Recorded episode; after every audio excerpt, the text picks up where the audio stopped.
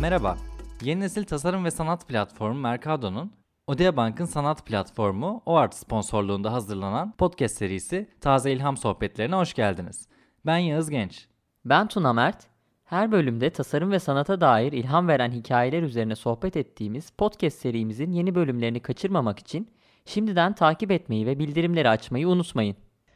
Yağız sen de hoş geldin. Mardin'den geldi Yağız ayağının tozuyla Bienal'deydi. Evet hoş buldum. Teşekkürler. Ee, birazdan detaylı konuşacağız Bienal'i ama öncesinde bir başlangıç yapmak istiyorum Londra'dan. Bildiğiniz üzere eğlence dünyası pandemi sonrası dijital dönüşüme en rahat adapte olan sektörlerin başında geliyor. İlginç bir konser şovundan bahsetmek istiyorum bugün. Hepinizin bildiği ve severek bence dinlediği bir grup ABBA 40 yıllık bir aradan sonra canlı sahneye döneceklerini açıklamıştı. Oldukça da ses getirmişti. Mayıs ayında bu sözlerini tutarak konser turuna başladılar. Konser turu dediğimde aslında aynı yerde birkaç tane konser verecekler. Neden aynı yerde vereceklerine bahsedeceğim. Bir döneme damga vuran grup yeni konser şovlarında da bir ilke imza atıyor ve avatarlarıyla sahne alıyor sahne aldıkları bu avatarlarına da yani dijital iz düşümlerine de Abbatar ismi verilmiş. Basılı edisyonlarımızda dijital avatarları e, detaylı olarak ele alıyoruz. Hatta son sayımızda Özgürleşen Beden'de de ünlü avatar tasarımcılarına yer vermiştik. İlgilenenleriniz varsa son sayımıza mutlaka göz atın. Peki bu avatar konseri nasıl gerçekleşti? E, yüzlerce izleyiciyle birlikte canlı bir performans sergilendi. Evet ancak Abba'nın sanal avatarları sahnedeydi sadece. Hatta ABBA grubu da e, seyircilerle birlikte deneyimledi kendi konserlerini. Bu da ilginç. Avatarlar film yönetmeni ve yapımcı George Lucas'ın Industrial Light and Magic ismindeki görsel efekt stüdyosu tarafından yapıldı. Bu arada George Lucas'ı da biliyorsunuzdur. Star Wars ve Indiana Jones gibi serilerin yaratıcı ismi. Konser şovu için Doğu Londra'da özel bir tiyatro tasarlandı ve konserden çok önce ABBA grubu üyeleri hareket yakalama sensörlü kıyafetler giyerek konser koreografilerini burada gerçekleştirdi. Bu sensörler sadece hareket yakalamıyor, aynı zamanda sanatçıların şarkı söyleme biçimlerini, yüz ifadelerini ve mimiklerini de yakalayarak birebir de avatarlara uygulanmasını sağlıyor. E kendileri hala hayattayken neden böyle bir avatar olayına girdiler diye sorabilirsiniz, merak ediyorsunuzdur. Grubun sanal ikizleri yani avatarları çok daha genç görünecek şekilde tasarlanmış. Yani avatarları ünlerinin zirvesinde oldukları 30'lu yaşlarında görünüyor. Hatta bu durum İngiliz basınında Abba Metaverse ile ölümsüzlüğünü ilan etti gibi yorumlara da neden oldu. Böyle bir başlık atmışlar. Haksız da sayılmazlar. Bir başka ufak not daha vermek istiyorum bu konser şovu ile ilgili. Konserde sahnede Abba grubunu normal insan boyutlarında görüyorsunuz ve sahnenin yanlarındaki ekranlarda devasa boyutlarda yansıtılmış olarak e, ikinci kez görüyorsunuz. Aslında bu bizim konserlerde alışık olduğumuz bir durum. Normalde işte konserde şarkı söyleyen isim sahnede minikken arka taraftakilerin de görebilmesi için dev ekranlara yansıtılır. Ancak burada şöyle bir fark var. Sahnede normal boyutlarda gördüğünüz o dört figür de aslında avatar. Bu durum bilerek yaratılmış. Çünkü siz dev boyutlardaki versiyonları dijital olarak algılarken e, beyniniz sahnedeki normal boyutlardaki 4 insan figürünü gerçek insan olarak algılamanızı sağlıyor. Yani bir nevi algı oyunu yapılmış ve başarılı olunmuş. Abba konseri zaten ilk açıklandığı günden bu yana hayranları tarafından e, çokça merak ediliyordu. Üstüne böyle yenilikçi bir geri dönüşle bir anda yeni kuşakların radarına da girmeyi başardı. E, son günlerdeki her şey dijitalleşiyor korkusunun tam aksine hibrit deneyimin başarılı bir örneği olduğunu düşünüyorum bu şovun fiziksel deneyim dijital sayesinde katmanlanıyor ve bambaşka bir deneyim yaratılıyor. Bir nevi aslında deneyim artırılmış oluyor. Gelecek konusunda bence heyecanlandıran bir proje. Senin de görüşlerini merak ediyorum bu arada. Ya öncelikle bu konser fikrine inanılmaz yükseldim. Çok hoşuma gitti ve Hani sonraki tarihlerini öğrenip gerçekten bir planlama yapmak istiyorum. Abba'yı da çok severim. O yüzden sonraki tarihlerini de biliyorsan lütfen yayından sonra bir program yapalım. Yani fikir bir kere çok güzel. Gerçekten ikonik bir grup ve gerçekten de zamanın belli bir döneminde daha büyük üne sahipler. Oradaki hallerini günümüze taşıma ve aslında bir nevi dediğin gibi ölümsüzleştirme hali bence çok mantıklı bir fikir. Bunu da hani avatar teknolojisi, işte yeni sanal deneyimler, mixed reality deneyimleri bunları bir araya getirerek yapmak bence çok ilham verici. Zaten bu metaverse gibi işte mixed reality gibi teknolojileri konuşurken geçen gün katıldığımız bir panelde de bahsedildi. En önemli şey e, buraya içeriklerin uyarlanması, içeriklerin burayı doldurması ve insanların bu şekilde cezbedilmesi. Bunun ardından gelişecek ve o taraflar ilerleyecek. Ve Abba da bence bunun için çok önemli bir isim. Gerçekten dünya çapında milyonlarca seveni olan bir grup. O yüzden bu projeye bayıldım açıkçası. Sürekli avatarları biz dijital dünyada e, deneyimliyoruz ve biliyoruz. Oysa sanırım ilk kez böyle bir deneyime dahil edildiğini ben gördüm şahsen. Ve bunun hani arkasındaki hikaye de çok güzel dediğin gibi yani çok ikonik bir grubun bu şekilde tekrar yeni nesille tanışması. Fikir kimden çıktıysa bence çok başarılı. Özellikle de Abba ile çok başarılı olmuş. Ya biliyorsunuz hatta Türkiye'de de Zeki Müren hologramı yapılmıştı. Selami Şahin'le konser vermişti. Ama tabii ya şey olarak çok bambaşka, deneyimsel anlamda bambaşka bir yeri var onun. Burada gerçekten birebir de avatarların tasarlanması, üzerine hareketli sensörlerle tüm koreografinin yaratılması aslında bir döneme damga vuran isimlerin o dönemi tekrar canlandırmaları, yeni nesile buluşturmaları bence 360 bir deneyim olmuş. Çok başarılı. Evet gerçekten çok inovatif bir deneyimden bahsettin. Şimdi ben sizi sanatla buluşacağımız Mardin'deki etkileyici deneyimime götürmek istiyorum. Mardin Bienalinden bahsedeceğim. Uluslararası 5. Mardin Bienali bu sene yapıldı ve bu senenin teması Çimenin Vadi'ydi. Bu tema kapsamında 34 sanatçının eserleri sergilendi ve toplamda 6 mekan vardı bu yıl.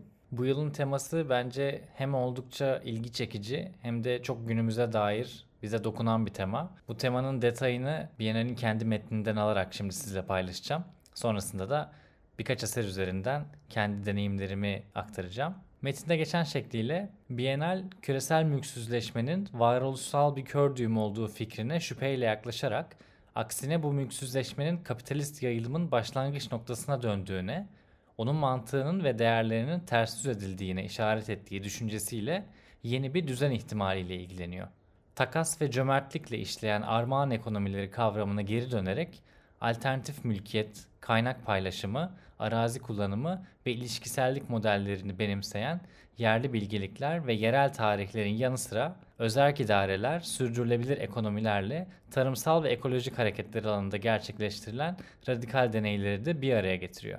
Yani burada tabii ki çok fazla kavram arka arkaya böyle uzun bir metin olarak dinlemesi zor olmuş olabilir. Okurken çok daha güzel anlaşılıyor ama Burada önemli birkaç kavram var. Zaten bunun üzerine çok fazla eserler ve enstalasyonlar vardı. Bunlar da çok etkileyiciydi. Temanın içinde öne çıkan kavramlar özetle daha toprağa dair, üretime dair, sürdürülebilirliğe dair temalardı. Bunlar da biliyorsunuz ki günümüzde üzerine çok fazla düşündüğümüz kavramlar. Biz bir grup olarak gittik Mardin'e. Çok keyifli bir gruptuk ve hem e, grup olarak etkilendiğimiz hem de bu temaya çok uygun bulduğum 3 enstalasyondan bahsetmek istiyorum. İlki Asuncion Molinos Gordo adlı sanatçının Köylünün Çapası var eseri. Bu sanatçı antropoloji, sosyoloji ve kültürel çalışmalar gibi disiplinlerden çok fazla etkilenen ve araştırmayı odağına alan bir sanatçı. Ve eserlerinde her zaman çağdaş köylülük teması üzerine gitmiş. Genelde arazi kullanımı, çiftçi grevleri bölgesel bürokrasi, kırsal emeğin dönüşümü gibi konuları yansıtmış eserlerinde. Bienal kapsamındaki Köylünün Çapası var eserinde de Ürdün'deki çağdaş köylünün dönüşümünü anlatıyor aslında. Bunu araştırıyor. Bu eserde çiftçilerin iş güvencesi ve sürekliliği olmayan bir sınıfa dönüşüm sürecini betimliyor ve bir kaligrafi alıştırması olarak karşımıza çıkıyor. Görsel olarak gözünüzde canlanması için anlatayım. İki duvarda çizgili bir defterin koparılmış sayfaları üzerine tekrar tekrar yazılmış cümleler var. Bu ilkokuldaki güzel yazı alıştırmaları şeklinde. Bir cümleyi nasıl çok kez alt alta yazardık aynı o şekilde sayfalar asılmış duvara ve bu sayfaların üzerindeki cümleler gerçekten çiftçiliğin zaman içindeki dönüşümünü çok dramatik bir şekilde gösteren cümleler. Başta bir çiftçinin çapa kullandığı, ağacın gölgesinde uyuduğu, atla bir gezintiye çıktığı ya da tarlasını sürdüğü cümleler varken İlerledikçe çiftçinin artık bu çiftçilik görevlerini yapamadığını, hayatının değiştiğini, bir noktadan sonra evini inşa edemez, kızını evlendiremez, hatta güvercin rostosu bile yiyemez hale geldiğini görüyoruz ve bunu gerçekten bir ilkokul çocuğunun yazı pratiği olarak tekrarlanan cümlelerde görmek çok etkileyiciydi. Bizim ekibimizin tamamını çok etkileyen bir eser oldu. Hem verdiği mesajla hem de yalınlığıyla. Ee, bir diğer enstelasyon Fatoşirve'nin Güvenlik Ağı ve Gülleler eserlerinin bir arada bulunduğu enstelasyondu. Sanatçı bir 3 yıllık süre boyunca Diyarbakır cezaevinde kalmış ve bu süreçte içerideki kadın arkadaşlarının saçlarını toplayarak örmüş ve bir ip haline getirmiş. Bu ipten yaptığı bir ağ görüyoruz enstalasyonda. Ağ bir köşeye gerilmiş vaziyette ve bir güvenlik ağı olarak tanımlanmış. Özellikle kadınlar için bir güvenlik ağı olarak tanımlanmış. Bu ağın altında da Güller adlı eseri yine benzer şekilde Diyarbakır cezaevinde başlayan ve Türkiye'nin dört bir yanındaki cezaevlerine yayılan açlık grevi sırasında tutuklu kadınların saçlarından işlenmiş. Burada da toplar haline getirilmiş çeşitli saçlar görüyoruz yerde bu ağın altında. Ve oradaki çeşitliliği de görebiliyoruz. Bembeyaz bir top var. İleri yaşlı bir kadının beyaz saçlarından yapılmış. Daha açık renkler, koyu renkler, farklı büyüklükler. Gerçekten kadının bedenine dair bir parçayı eser haline dönüştürmesi ve güvenlik temasını ele alması bunu yaparken de çok etkileyiciydi. Son olarak da Ömer Pekin'in Oikos işinden bahsetmek istiyorum. Sanatçının 5. Mardin Bienali için tasarladığı Oikos, diğer sanat eserlerine de olanak sağlamak amacıyla mekanlara dağıtılmış 30 adet tabureden oluşuyor. Farklı amaçlara uygun ahşaptan ve mobilya tasarımı için aslında pek de uygun görülmeyen geri dönüştürülmüş kağıttan oluşuyor tabureler. Yaşam döngüsü düşünülerek tasarlanmış bu tabureler. Bundan dolayı işleri bittiğinde, emekliye ayrılma zamanları geldiğinde çiçek açmaları için bu taburenin malzemesi içine tohumlar, çiçek tohumları yerleştirilmiş. Oturduğunuz kısımda diskler var ve onların gerçekten tohumların sıkıştırılmasından oluşan bir malzemeden yapıldığını görüp deneyimleyebiliyorsunuz. Suya bırakıldığı zaman açılıp yeşermeye başlıyormuş. Bence hem Biennale'in temasıyla hem de günümüz sürdürülebilirlik hem de günümüz sürdürülebilirlik hassasiyetleri kapsamında çok güzel bir işti. Onu da orada görmek benim çok hoşuma gitti.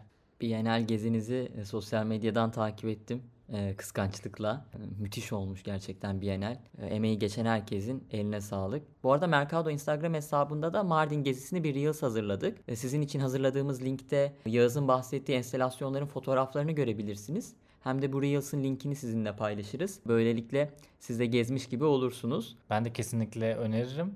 Bu arada Biennale'den bahsettik. Gerçekten çok güzel ama bir yandan Mardin şehri de çok güzel. Ben ilk kez gittim kendi adıma ve UNESCO'nun Kudüs ve Venedik'ten sonra hani koruma altına aldığı üçüncü şehir. Ee, çok büyük bir medeniyet ve kültür zenginliği var Mardin'in tarihinde. Ondan dolayı da e, bizi aşırı etkiledi. Hem sanat hem kültürlerin buluşması. Bu arada bir sonraki Biennale kadar da eğer Mardin'i ziyaret etmeyi düşünürseniz Sakıp Sabancı Kent Müzesi'ni de gezdik.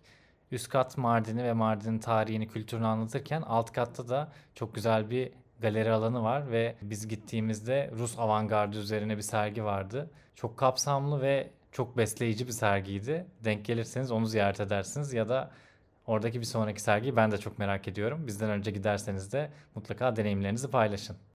Odea Bank'ın sanat platformu OART sponsorluğunda hazırladığımız Mercado Taze İlham Sohbetleri podcast serimizin sonuna geldik. Haftaya ilham veren yeni projelerde görüşmek üzere. Kendinize iyi bakın.